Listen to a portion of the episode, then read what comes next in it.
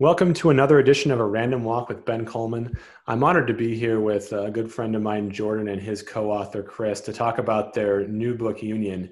And especially in this election year, where we're going to see a lot of conversations that are one side or the other on the political spectrum, uh, these two gentlemen have done a remarkable thing by traveling the country together with differing political views and writing a book about their experiences and what they saw. So, Jordan and Chris, thank you so much for being here tonight. And it's a pleasure. Thanks for having us. So I have to ask, how did you guys meet? What was the uh, what was the moment you guys became friends? Yeah, so uh, we we met about four years ago. Uh, we were both uh, at Yale Law School at the time. I had started at Yale in 2014 after leaving the Marine Corps. Uh, Chris started a year after me after leaving the State Department, and we met on a back patio. Someone introduced us.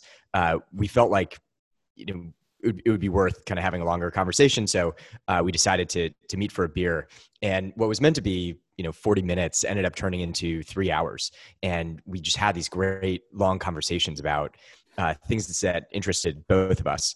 Um, and so we struck up this early friendship. Uh, but as the year headed into the presidential election into 2016, we found that uh, we just kept fighting, like everyone kind of at that time every conversation somehow turned back to Hillary and in Trump, and we would often leave our conversations red in the face and and angry at the other person. And uh, at the end of that year together, I had to be in LA for for a summer job and my sister's wedding, and I decided to drive. And I one night I tapped Chris on the shoulder and said, "Hey, do you, do you want to go on a trip with me?" And and that was sort of the genesis of this book. And Chris, what was your reaction when Jordan asked you to go with him after these red-faced uh, conversations? yeah, well, I mean, my initial reaction was that's a great idea, um, in large part because you know I grew up in the Bay Area. Uh, my mother is a self-described uh, reformed hippie. Um, the idea of driving across the country was sort of rich uh, in my upbringing. You know, she drove across uh, multiple times in a VW camper, uh, living up to her, her title of, of hippie. Um, and uh, and so the idea was really kind of beguiling. But of course, you know the idea of going with, with jordan who was a, who was a good friend um, was was complicated uh, because we had started to get to know each other quite well and, and we really like like jordan said we really you know had a lot in common. But of course politics had just become such uh, such a such a division point such a such a prominent reason to maybe not have conversations or not be friends at that point. Um, but you know uh, it, kind of the whole spirit of this project was why not? And uh, that was kind of the first moment of, of why not for me so I, I want to get into the road trip here in a little bit, but maybe take us back to, to the experience at Yale. You know, my conception of Yale Law School especially is a place that might be very friendly to those left of center and maybe less friendly from those right of center. Could each you describe your experiences on that campus, given your political beliefs and kind of what you saw and how you felt in those environments? Yeah, sure. And I, am guessing we actually have slightly different takes on this, given our, our political leanings. But um, you know, Ben, you and I met at business school, which to me felt um, you know a little bit apathetic uh, with regards to politics. Like if it, if it was talked about, you know, it was always talked about in in kind of a, a mild way. Um, Yale Law School was the complete opposite. It, it was uh, uh, hyper political, and every day the, the the mass school email list was filled with with emails about one issue or another. Anytime there was some big event in the country, there were flurries of emails uh, uh, take, taking out some position and, and challenging the other side. Um, so it was a very political environment. And I, I would say that um, the law school, Yale Law School, tends to be probably a little bit ahead of the country in debating issues. So a lot of the things that that are kind of front and center in the news today, like cancel culture and and debates over statues and um, Black Lives Matter, were things that were discussed back in 2015, 2016 at the law school. And I would say that the student body certainly slants left. Um, uh, it's probably like just ballpark estimate 70% uh, left maybe 20 30% right. Um, and there's uh, at least in my opinion more tolerance for the left. Uh, the faculty is overwhelmingly liberal. I think there was one conservative faculty member while i was there. Um, and yet the conservative students are actually very powerful. The federalist society has a strong voice. Uh, the federalist uh, uh, the members the student members are um, pretty engaged and very vocal about what they believe. So um, while it's overwhelmingly liberal, the conservative voice is is is actually kind of powerful. Yeah, I, I was pretty comfortable, um, you know, being being sort of uh, a, a left leaning type. Um, although I will say, you know, in in in YLS uh, defense, you know, I, I, I had a chance to not only get to know Jordan, but but a fair number of conservatives, and I think there are these very few places left in our society that kind of draw people together from various different backgrounds, very different, uh, you know, philosophical or, or political backgrounds, and just let them sort of engage in new ways. I mean, I, you know, I know Yale's reputation, and of course, there there is some sort of uh, uh, self segregation that goes on, and and you know, Jordan is right that you know there does seem to be sort of a liberal uh, uh, liberal tint to to much of the the scholarship, uh, as far as I was able to surmise. But um, I was also quite pleased to see how often I was able to sort of engage with not just Jordan, but you know, but others, and, and who became very close friends despite our political differences um, on that campus. Yeah, I mean that's encouraging to hear. Uh, I think to Jordan's point, our business school campus was apathetic, but I definitely found myself in a lot of deep conversations with folks across the political spectrum know, it's interesting. Cato just came out with a, a study that kind of talked about Americans' views and willingness to engage in conversation. And they found that self professed, very liberal people felt the most comfortable sharing their views with a precipitous decline, uh, even amongst li- liberal and middle of road folks sharing their views in public or in, in, in workspaces. I'm curious, were there any topics at Yale that you found yourself self-censoring around because either you didn't want to engage on it or were just afraid of the reaction or what were some of the hot button topics that you yourself felt you couldn't be broached in those in that environment yeah so i I would say that I, am fairly pugilistic when it comes to politics. I, I like getting into debate, debates, and uh, Chris knows that uh, I'll, I'll, kind of take every opportunity to to take a jab at him and, and see if we can get into an argument. Um, but I, I, definitely felt like there were uh, a whole range of topics at Yale Law School that I, I just didn't even want to wade into because it wasn't worth it. Like the the uh, the chance of, of me getting attacked with some kind of, of vicious label uh, was was pretty high. So if, if if it was in any kind of public setting, um, yeah, there's there's just a range of topics I wouldn't go anywhere near. And uh, I mean, it's everything from uh, even just talking about uh, like racial and and and gender issues um, uh, to seemingly more mundane ones like uh, you know police violence and and uh, gun control. Um, just because you know in the public square at the school, it, it could be it could get pretty vicious, and and there were labels hurled uh, like racist or sexist and that sort of thing that um, you know, it's, it's in a public setting, it, it can be very damaging to reputation. So I didn't go near it. It was only in, in kind of more private conversations with, with Chris or, or some of my other close friends that I, I felt comfortable uh, being more open about my beliefs. Yeah. I, mean, yeah, I would agree with Jordan that, that, that those public forums were were often not the best place for for dialogue but i don't think that was an issue that really was sort of a, and at, at Yale, to be honest. I mean, I think that there's a lot going on in that time, and it's only become more uh, more so in that way, and that and that these issues are, are charged and they're they're they're they're here and they're they're relevant in our in our lives. But it, as a result, I didn't engage either because I just think that that the temperatures are very high in public forums, and you know that actually is like one of our major lessons from the road. It's like when you can find sort of more intimate contexts, you can find one-on-one uh, situations or you know topic matters that that you can maybe find values that that that overlap before you dive into them um, you know that's that's a much better place for dialogue. You know chris that's a that's a really good point something i've reflected on pretty extensively the past couple years.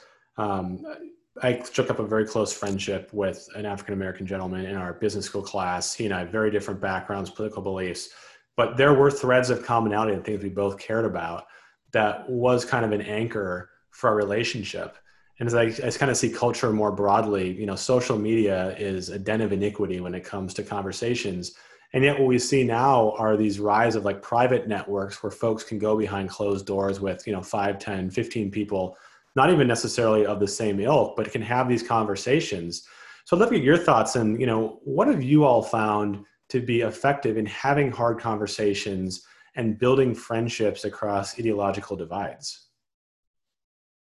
Yeah, that's a great question, and I, I think the, way you you you teed it up is is exactly what Chris and I found, which is that the context really matters for this. You know, if, if we find ourselves at a political rally and we're staring at someone who is, you know, either wearing a MAGA hat or, uh, you know, black face mask, um, it's going to be very hard to have any kind of dialogue. And obviously that's like a dramatic example, but it, it shades from there. And any time we're in some setting that is not really conducive to pe- people feeling safe to share their views, knowing that whatever they do share uh, is going to be taken with some amount of good faith, and that people will recognize that it's you know all of our thoughts are always works in progress. We're just trying to work out like what you know what is what is true, what do we believe. Um, if you don't have that context, then then it's it's almost impossible to have constructive dialogues and you know twitter or facebook where where people are posting social messages uh, or or engaging in political kind of disagreements um, are certainly not conducive. Like you're not even really a full person on on social media, and so it's it's no surprise that it just devolves into pure chaos. And so I think for for Chris and I. The, the road itself was that different context. When we got out on the road, we were able to engage in a much different kind of conversation because we were away from our, our classmates. We, we didn't have people watching as we, as we were um, wrestling over various issues. And road itself, you know, just is, is, is um, is a place where the noise turns down. You're able to have these longer discussions about deeper values as opposed to just arguing about surface level policies or or the personalities behind those policies. And and so that that was really fundamental for for me and Chris. Um, we had a few other tactical lessons. Chris, uh, what would you want to share? Yeah, I mean, you know, yeah, absolutely. Um, you know, an- another one of our, our major lessons was uh, uh, the importance of you know being able to really come back to the table to keep trying um, and that's one of those things that you really just don't get on social media. I mean, you know, it's it's so incremental, it's so one off. Uh, you know, you only have so many characters, hundreds, you know, 280 characters, whatever it is at this point uh, on Twitter, um, and you just really can't do a long-term engagement with anyone, really. And and one of the beautiful things about being on the road was that we not only could, but we were forced to sort of keep coming back uh, over and over again. And so we would get in these big fights, and then we'd realize you know, in a moment of anger, we'd say, "Oh, let's. I don't want to be here. Let's get out of this car." But we're still, you know, 300 miles outside Reno, for example, uh, in in a desert out in of Nevada, and and you just you can't leave. Um, and what that means is you start going through this sort of process, this healing process, where you where you start to think, you know, uh, you go from anger to maybe I should have said something a little bit differently to maybe he had a point on that, and then you then you sort of have to start to reconcile after these long moments of silence um, and then you can go back at it and you can try again. And so you know we wrote union um, the book to be messy and to show that um, and that's something that we really were like forced into on the road but it, it became one of these sort of critical lessons uh, to, that we've cherished and carried on um, you know once we got off the road. And one more quick thing I, I would add is um, over time chris and i developed our own language to have these discussions discussions.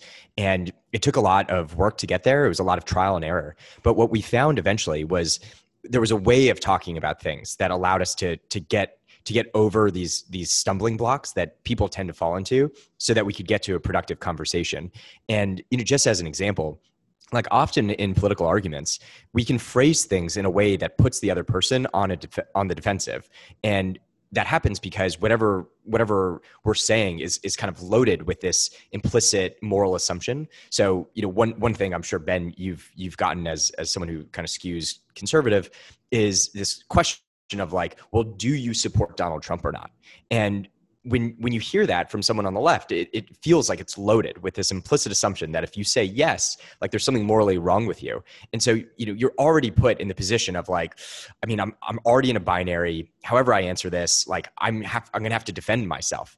And that's not really conducive to a good conversation. And Chris and I learned over time to to not phrase questions in that way that that seem to be loaded with an implicit assumption or or put the other person into a box or a bind where they're forced to defend something that doesn't fully reflect their own values. Like chris and i are you know we're, we're our own individuals. We don't we don't have to speak for our parties. We don't have to speak for other personalities. We just want to speak for ourselves and what we believe. And by by coming into conversations willing to listen to be humble to ask questions to draw out kind of personal experiences and and um, deeper values, it allowed us to get around that that kind of engagement where it feels like you know line drawing or loyalty tests or or just ways of of you know separating me from you if if, if you disagree with me on policy.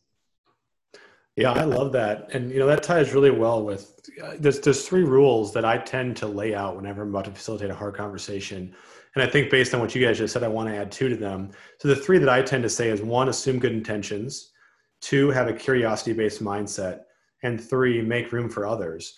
But what I heard that I'm now going to add to my list is be willing to learn and listen and not be there to win, and also be willing to come back to the table. And I, I love that latter one especially because you know when you've had a hard conversation and you leave kind of shaken or sweating or like what just happened you know the first step really is confronting your fear and being willing to show up the next day and get in the car with that person. So i love those those things you just added to my toolbox. Thanks for sharing that. Yeah definitely. And i mean i, I know personally like i'm i'm a very prideful person.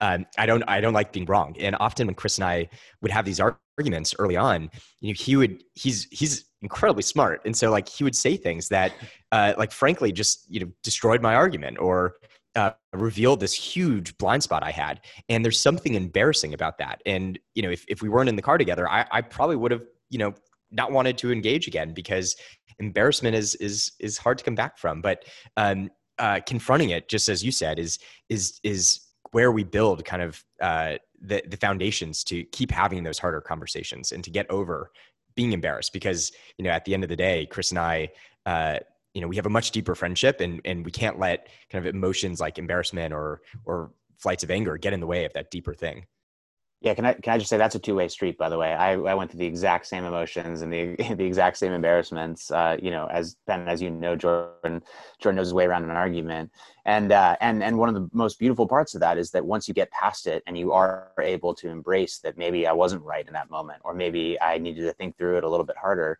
uh, it opens up all of these new vistas of understanding and all these new ideas and and these ways in which the world seems large and and fascinating in new and, and in totally new ways. And and that's what makes you know these conversations so powerful i think. I mean they can be difficult they can be messy um, but but ultimately they're so rewarding as a result so i'm curious with the relationship you guys forged if there were any topics where you started to adopt the other person's views because of the intentionality of that person and i know in my own life talking you know my friend aaron you know he really led me to deeply understand the plight of African Americans and law enforcement in America and helped to convince me that you know police reform is likely something to pursue.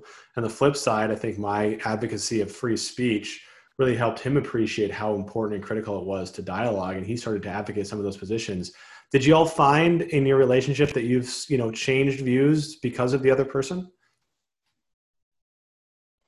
Yeah, yeah. I mean, absolutely. I mean, so something we always say about the book is that, uh, and this is a little bit of a spoiler alert, but I don't think it'll come as a surprise to too many people. But you know, I'm still a Democrat, and Jordan's still a Republican. Um, but Shocking. we like to say that we've. I know, right? Crazy. Um, but we like to say that we have um, both made each other, you know, better Democrats and better Republicans um, and, and, but that's not entirely the full story i mean there are absolutely issues that um, through conversation we've started to sort of uh, sound like one another so you know one example that comes to mind is um, you know our theories of of social change uh, you know i consider myself a progressive you know i want things to change for the better and i want them to change now or yesterday. And um, and in conversation with jordan uh, i really started to sort of like hear his uh, argument for the importance of having a deliberative process, a process that allows um, every voice into the conversation, that uh, that respects the good in tradition, um, and you know he he would call it um, uh, Burkean, you know, uh, after Edmund Burke, and you know I spent too many too many days in uh, uh, student newspaper newsrooms instead of in philosophy class, so he had to educate me on who that was. Um, but you know that that's something that's really sort of critical to my worldview now, and you know, we had this conversation in the context of changing uh, the a college name at Yale, which um, used to be uh, Calhoun College, um, and then they've recently changed it. Um, and so, in that, in the context of that conversation, we started talking about how it's important for alumni to have a voice, the professors to have a voice, students to certainly have a voice, um, and in being heard, that creates a process where progress can can happen in a in a very um, you know efficient manner, in a way that makes people feel like they have had a stake in it, um, that they they could have decided their own future in some ways, even if they didn't exactly get their way.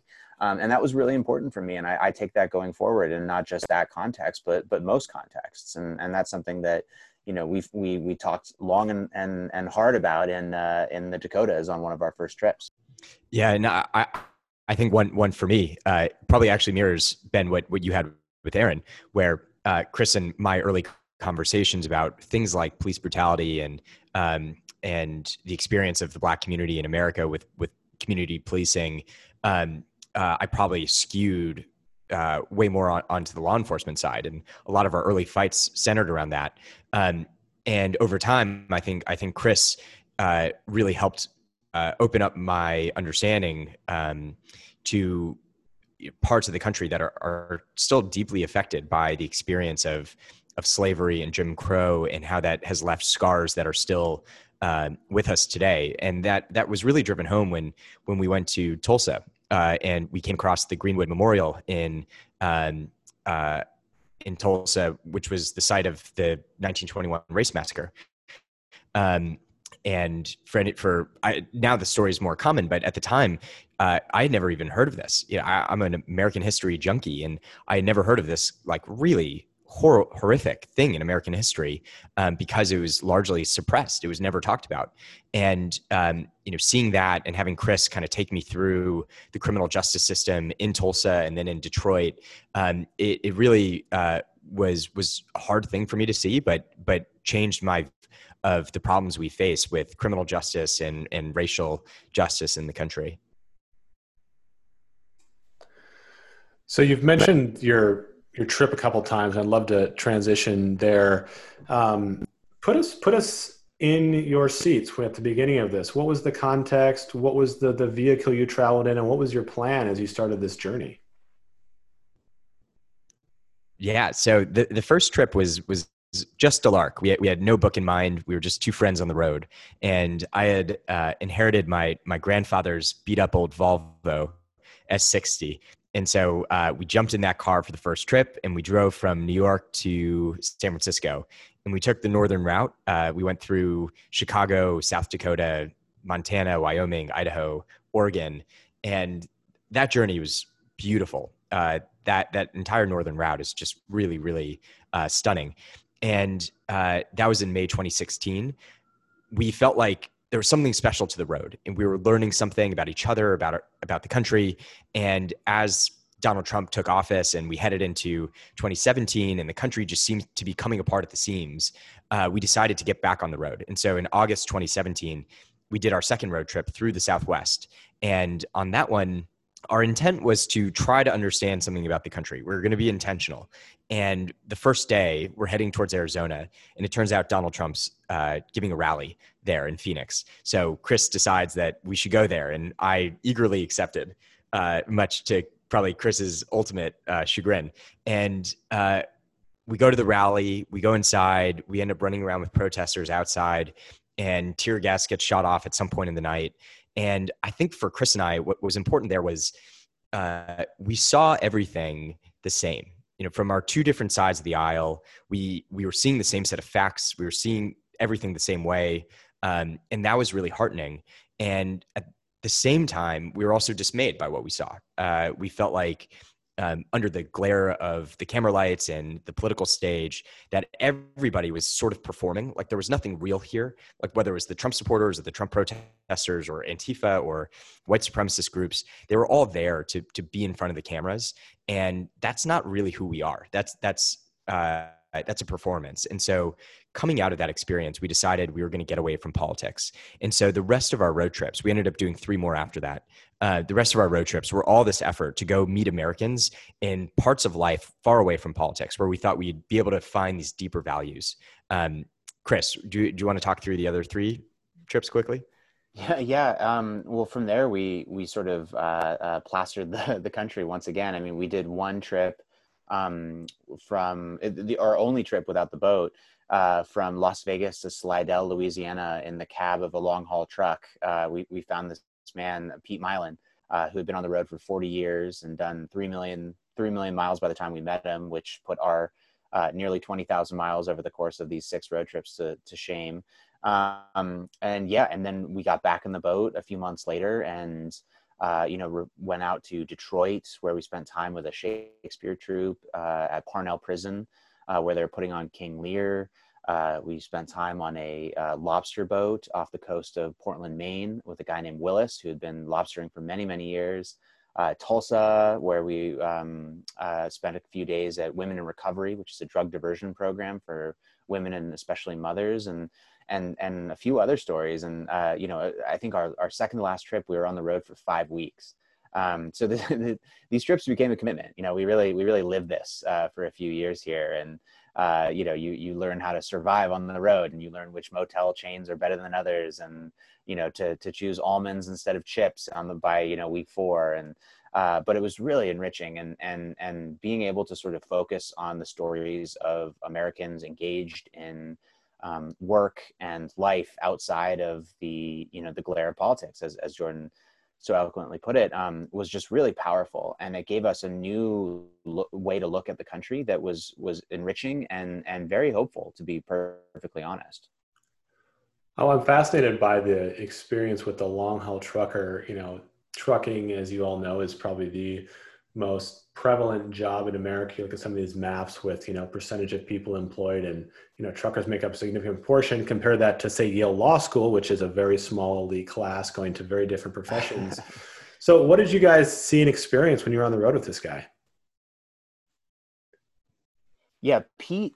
Pete was a was a special guy. Um, you know, we so yeah, we left from Las Vegas. Uh, we found Pete uh, first of all, because uh, we found out this author who had written a book about his life as a trucker.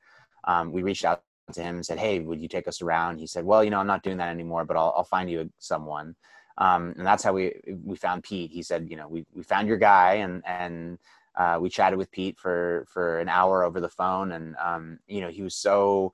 boisterous and eloquent in some ways and kind of raw in others you know you you, you call him and and his ringback tone is this like blaring country music song and uh, you know he, he said something along the lines of um, you know you don't you won't have enough paper to, to, to take down all my thoughts or you, you know you, there's not enough paper in all the world or something along those lines. And so we decided this is our guy and so we flew to las vegas in december to meet up with him. Um, and you, you know mind you this was our first trip trying to get away from politics uh, so we, we go to Morton's truck stop. We we show up. We were looking around, and you know this one truck honks his horn and jumps down. Pete uh, it, Pete jumps down from from the truck and greets us, and he's wearing this "Make America Great Again" shirt. And so my first thought was, well, you know, of course, apparently it's impossible to get away from politics in this day and age. Um, and we got in the car, we got in the truck nonetheless, and and started, you know, uh, rumbling south. And you know what was amazing was um, you know a how hard this man works. I mean he's on the road pretty much every day of the month except for maybe a few um, where he gets to be home in florida. Um, but also just how how sort of iconoclastic he was. Um, you know we talked about everything but when we finally got to politics uh, we asked him about the president he said you know what? I really wish the president talked more about climate change and he went on to talk about you know how his faith led him to believe that god is love and therefore he is you know supportive of, of lgbtq marriage in, in a way that he uh, you know didn't used to feel but but he came to that through through scripture. And you know just all these like very complicated interesting ways of, of thinking about politics that you know you, you never could have sort of surmised just from looking at you know this big guy with tattoos on his forearms and a, and a big old red you know make america great again shirt and you know smoking two packs of pall malls a day. And um, so so yeah i mean it was, it was really formative for, for that reason alone um, that you know here's this guy who could think entirely different than us um, and present entirely different but but also have as nuanced uh, a vision of politics as as either jordan or i yeah, what's interesting to me about that, and this kind of gets to the heart of where I've struggled in the, in the recent moment, is you know I certainly uh, align with one side of the aisle more than the other, and those who listen here and know me well know this. But it's to your point earlier about this performative experience on the left or the right. If you're not 100% one way or 100% another, you're an outcast, and yet 95 plus percent of Americans could be outcasts from one part or the other because they have these nuanced views and that immediate view that someone might have is of me as a, as a white male living in you know the good part of Dallas with a, a city corporate job, you know, there's probably assumptions about what I might believe, but in many cases they're wrong because I've seen things. And as you went through America, how how frequent was that with the folks that you guys met, like like your truck driver friend? Yeah, I, I think we were constantly surprised by by people's nuanced views, and um, you know, especially after our time with Pete, you know, we we were we were actively kind of approaching things with a sense of humility, and even then, the the views across the country were um, were just more varied and complex than we could have imagined. And it was everything from, you know, one time undocumented immigrant in Nevada saying that you know she had no care for Donald Trump because she had more important things to do, like take care of her grandkids and try to sell her house in Las Vegas that was still on the market, and you know just she was caught up with the more mundane things of life.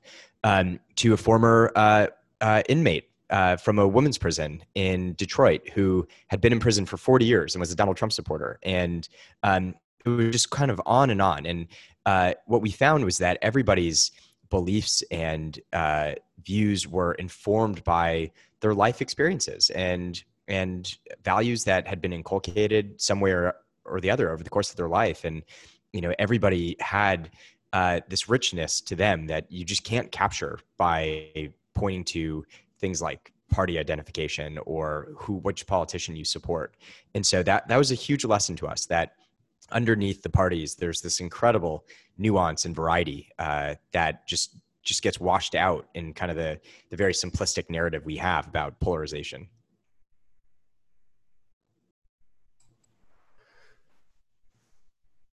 Yeah, I I would just I would just echo everything Jordan just said. It's it's it's fun listening to to your partner on the road of of, of four years. Um, yeah, no, I mean it's it's just amazing how diverse, how complex this country is, um, and it's so easy to miss that. You know, especially if you're if you're just you know staying in New Haven and not leaving, or or where I am now in Berkeley for the for the pandemic. If you don't go out there and see it for yourself, um, you, you'll never believe it because it's just it's just so rich out there. It really is. I'd be curious, given what you guys saw, you know, the pandemic has definitely changed our lived experience.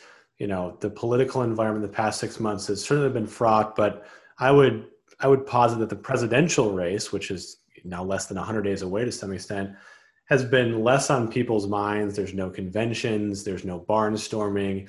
You know, the president's method of going into large venues and, you know, getting the crowd riled up is different.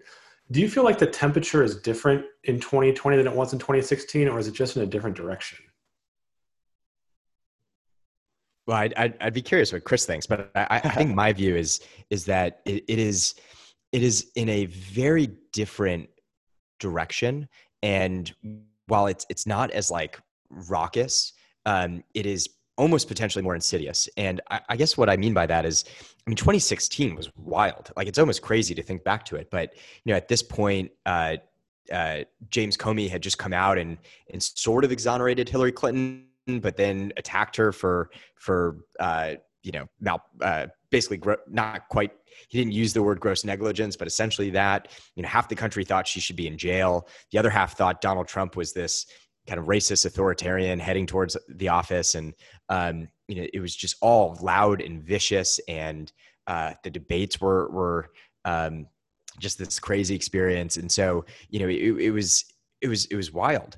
Um, and yet i don't think there was much of a feeling that the day after the election um, uh, that that we we wouldn't know what was coming and what I feel today is that there's just this deep uncertainty across the country that everything is up in the air for the first time in our lives. Like we don't know if we'll know who the president is on November 4th. And that might go on for months because, you know, we don't even know if we can vote in a systematic kind of accountable way. Um, we don't know if the president will give up the office. We don't know if Joe Biden will even make it to the presidency. You know, there, there are so, so many unknowns right now and i just get the sense there's this this feeling of of like not just uncertainty but but almost um ah, what's the right word for it? It's it's like a um like a, a dark feeling about what's coming. And and i just i kind of sense that across the country. Yeah. I would i you know i actually agree with jordan on this um you know despite the preface.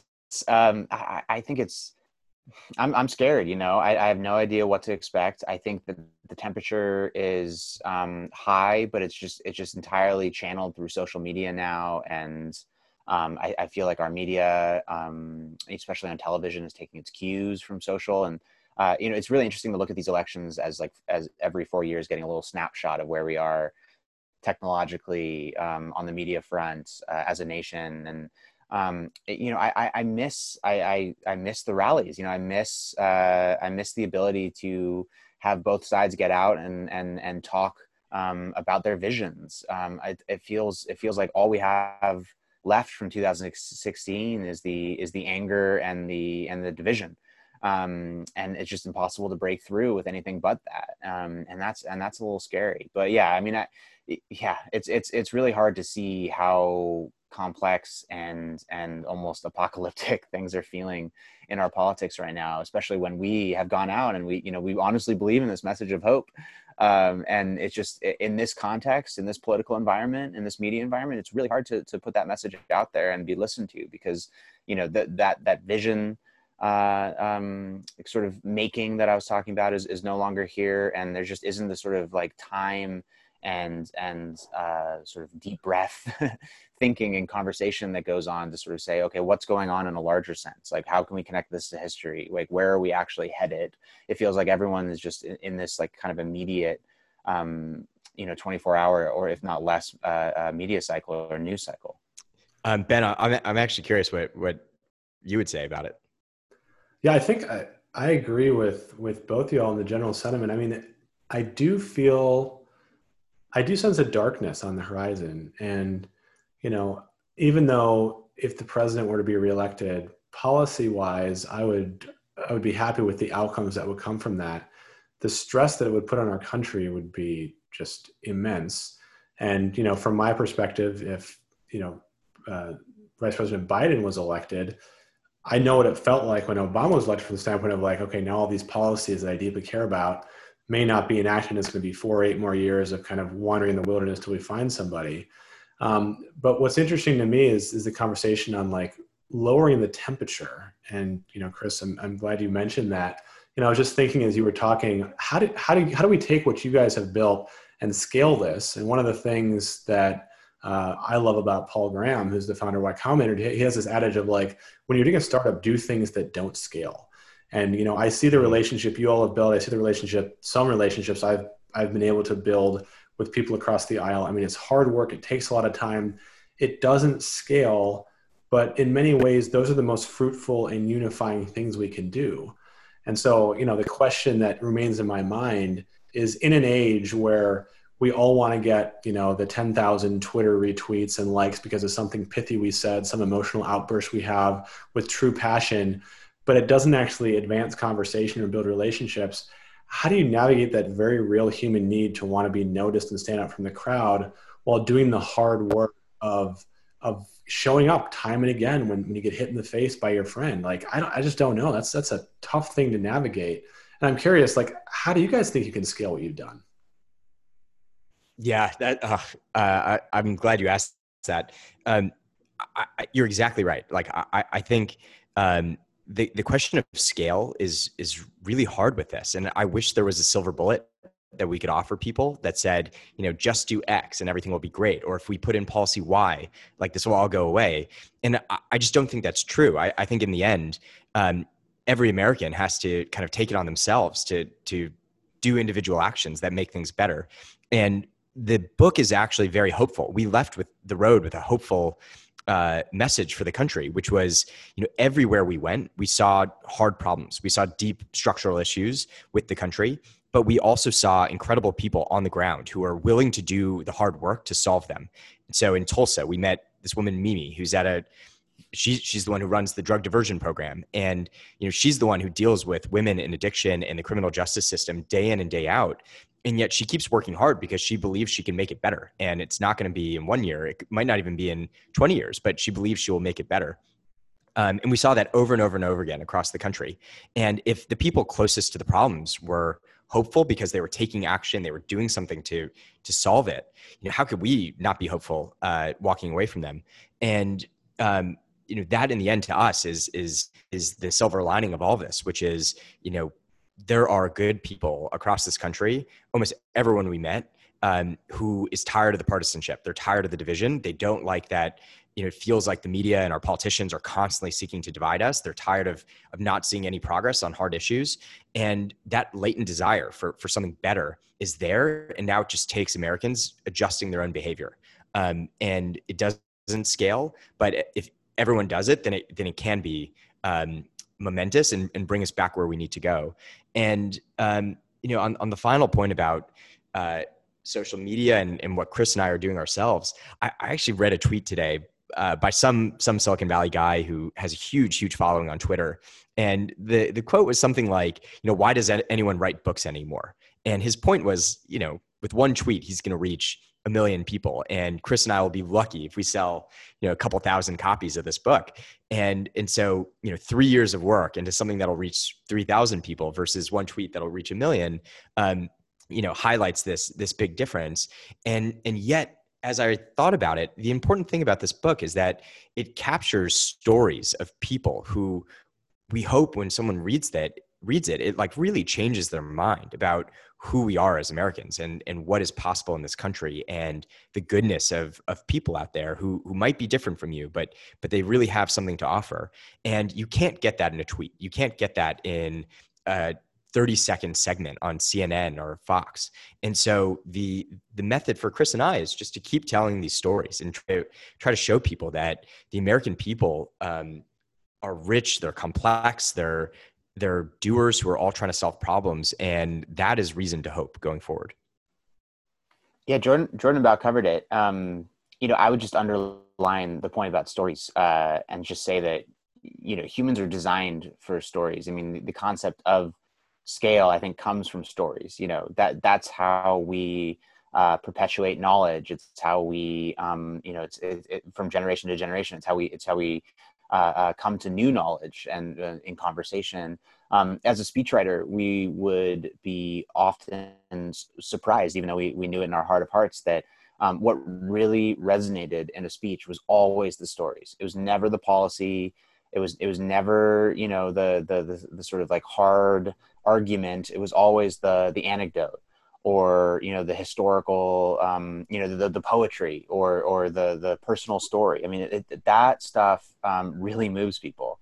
Um, and so yeah so you know that's partially why we put it down in a book. And, and jordan makes a really good point about you know how many people we're gonna we're gonna um, uh, reach. But like books still do reach millions of people if, if you if you hit the right note and you get a little lucky.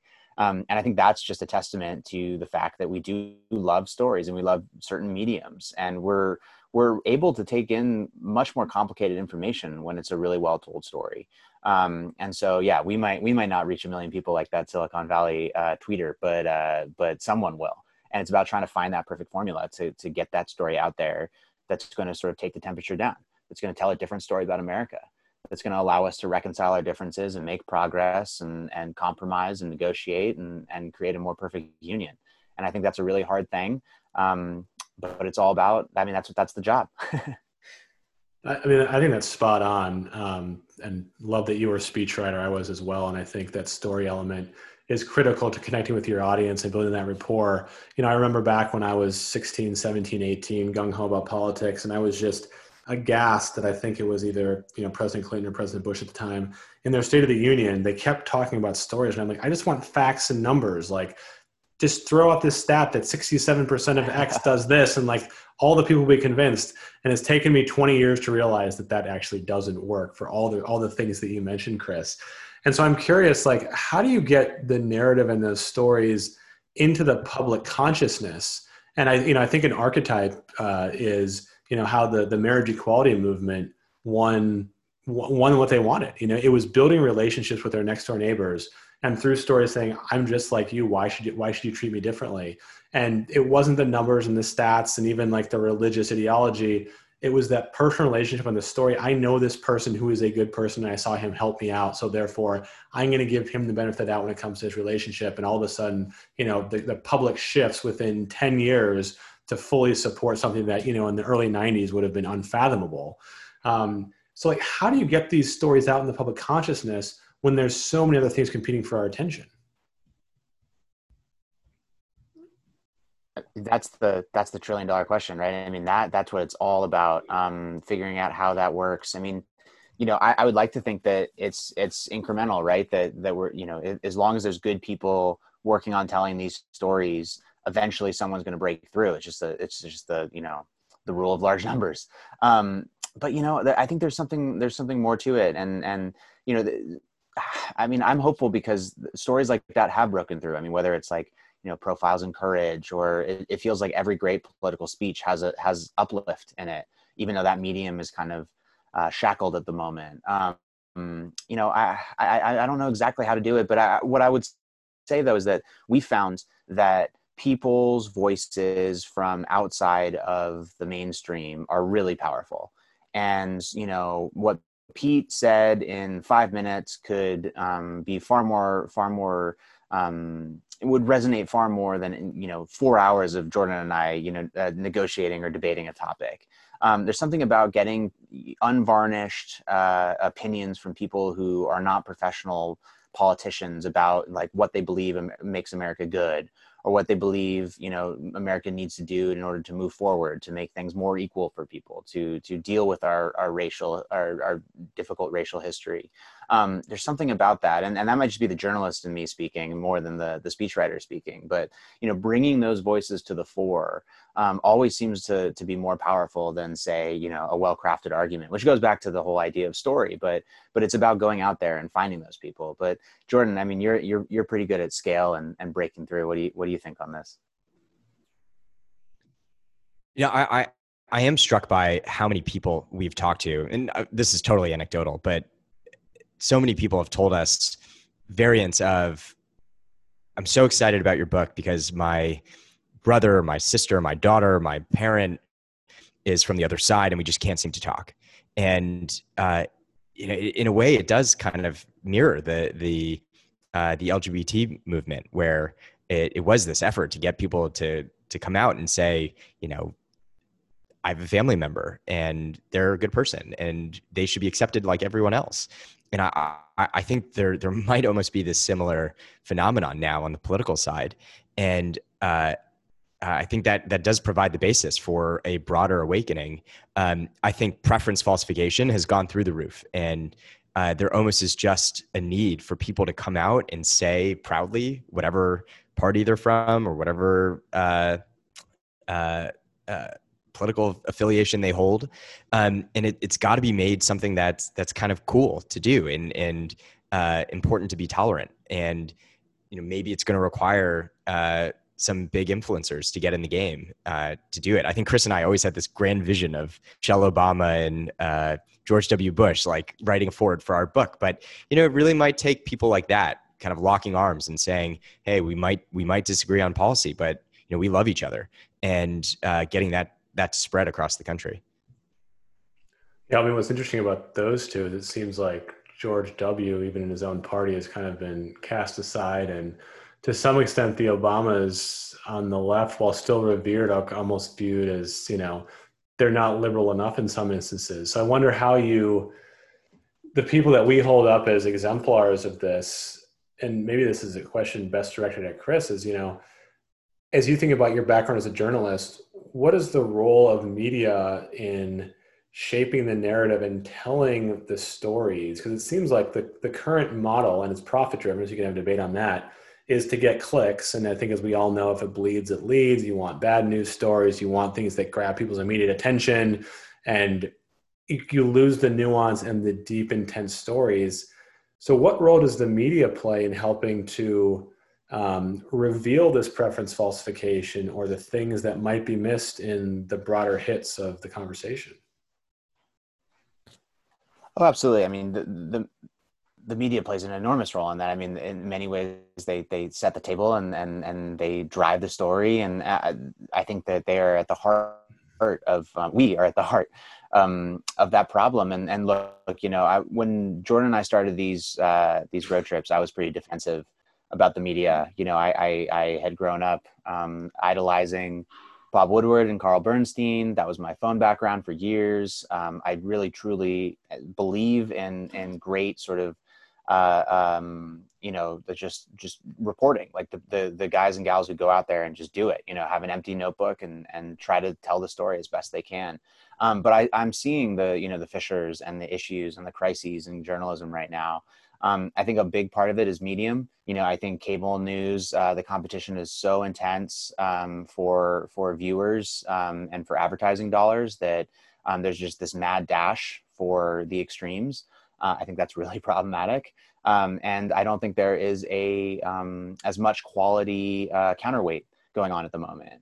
You know, one thing I will say in media's defense is it's very hard to to, to, report properly, to uh, think deeply, to hire the best when uh, you've you've just been sort of hollowed out.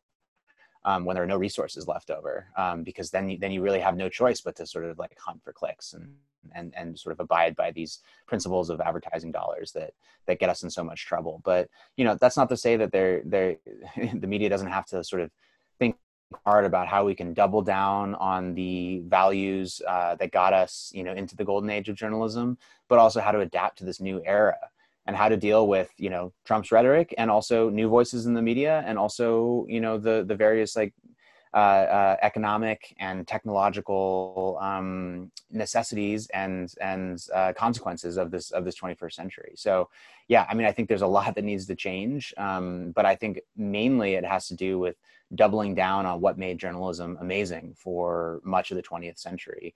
Uh, of course, there was downsides, which Jordan aptly reminded me of not that long ago. Um, but was also this like beautiful golden thread through so many, um, so many of these reporting vehicles for so long. Um, but I know Jordan has some thoughts on the media as well. I, I think you covered most of it. Wow, a chord in the room. I love it. Oh my God. well, on that note, I, I kind of want to make a somewhat of a hard shift as we kind of come to the end of the conversation, which again, I'm deeply grateful for and I've loved engaging with y'all. But what's it like to do a book tour in the age of COVID when you can't actually go to bookstores and sign these books and have the lauding crowds just love your work? What, what's it been like for y'all? Uh, so it, you know, we, we were thrown for a huge loop. This this book was meant to come out May fifth. We were like all geared up for it and hit the road in advance and and uh, you know come out with an article right before about what the country looks like today. And uh, we had this great spot that was going to get filmed for cbs this morning. And then you know may hits and everything goes away. And amazon even tells all the publishers we're deprioritizing books like do not publish a book right now. And so uh, we, we shifted the date. And um, you know our, our dreams of getting to drive from town to town and talk at bookstores is, has definitely not not been realized. But on the other hand we, we've gotten to talk to so many interesting people the, the bookstores especially small bookstores have really um, done a fantastic job switching to virtual. And what we found is that there might even be more reaches and it, it it still preserves some of the intimacy. Um, having these small book talks with you know 20 30 people uh, and without having to travel you can do them you know all day. And so uh, i think chris and i have actually had a lot of fun having conversations across the country. You know this morning uh, we were uh, in san francisco with bookworks and then uh, or sorry book passage today we're, or tonight we're with you in, in Dallas. Uh, before that, we were in Leland, Michigan, and all in one day. And so it, it, there is something really fun about it. Chris, what, what would you add? Yeah, I mean, it, it, it certainly it feels like we're on like uh, on either the cutting edge or or just you know some sort of weird bizarro world. But it it has been actually a lot of fun, and you know you really never know what you're going to get. Um, you know, sometimes you'll you'll zoom into you know a, a, um, a book talk and there'll be like four people there, and two of them are your moms and uh, and and you have a nice little conversation and you sign off and then you go to the next one and there'll be 900 people there hmm. it's it's really fascinating because you know like I, I imagine that when we if we were to hit the road and be there in person um, i don't think we would have pulled an audience bigger than like 30 or 40 any one night right?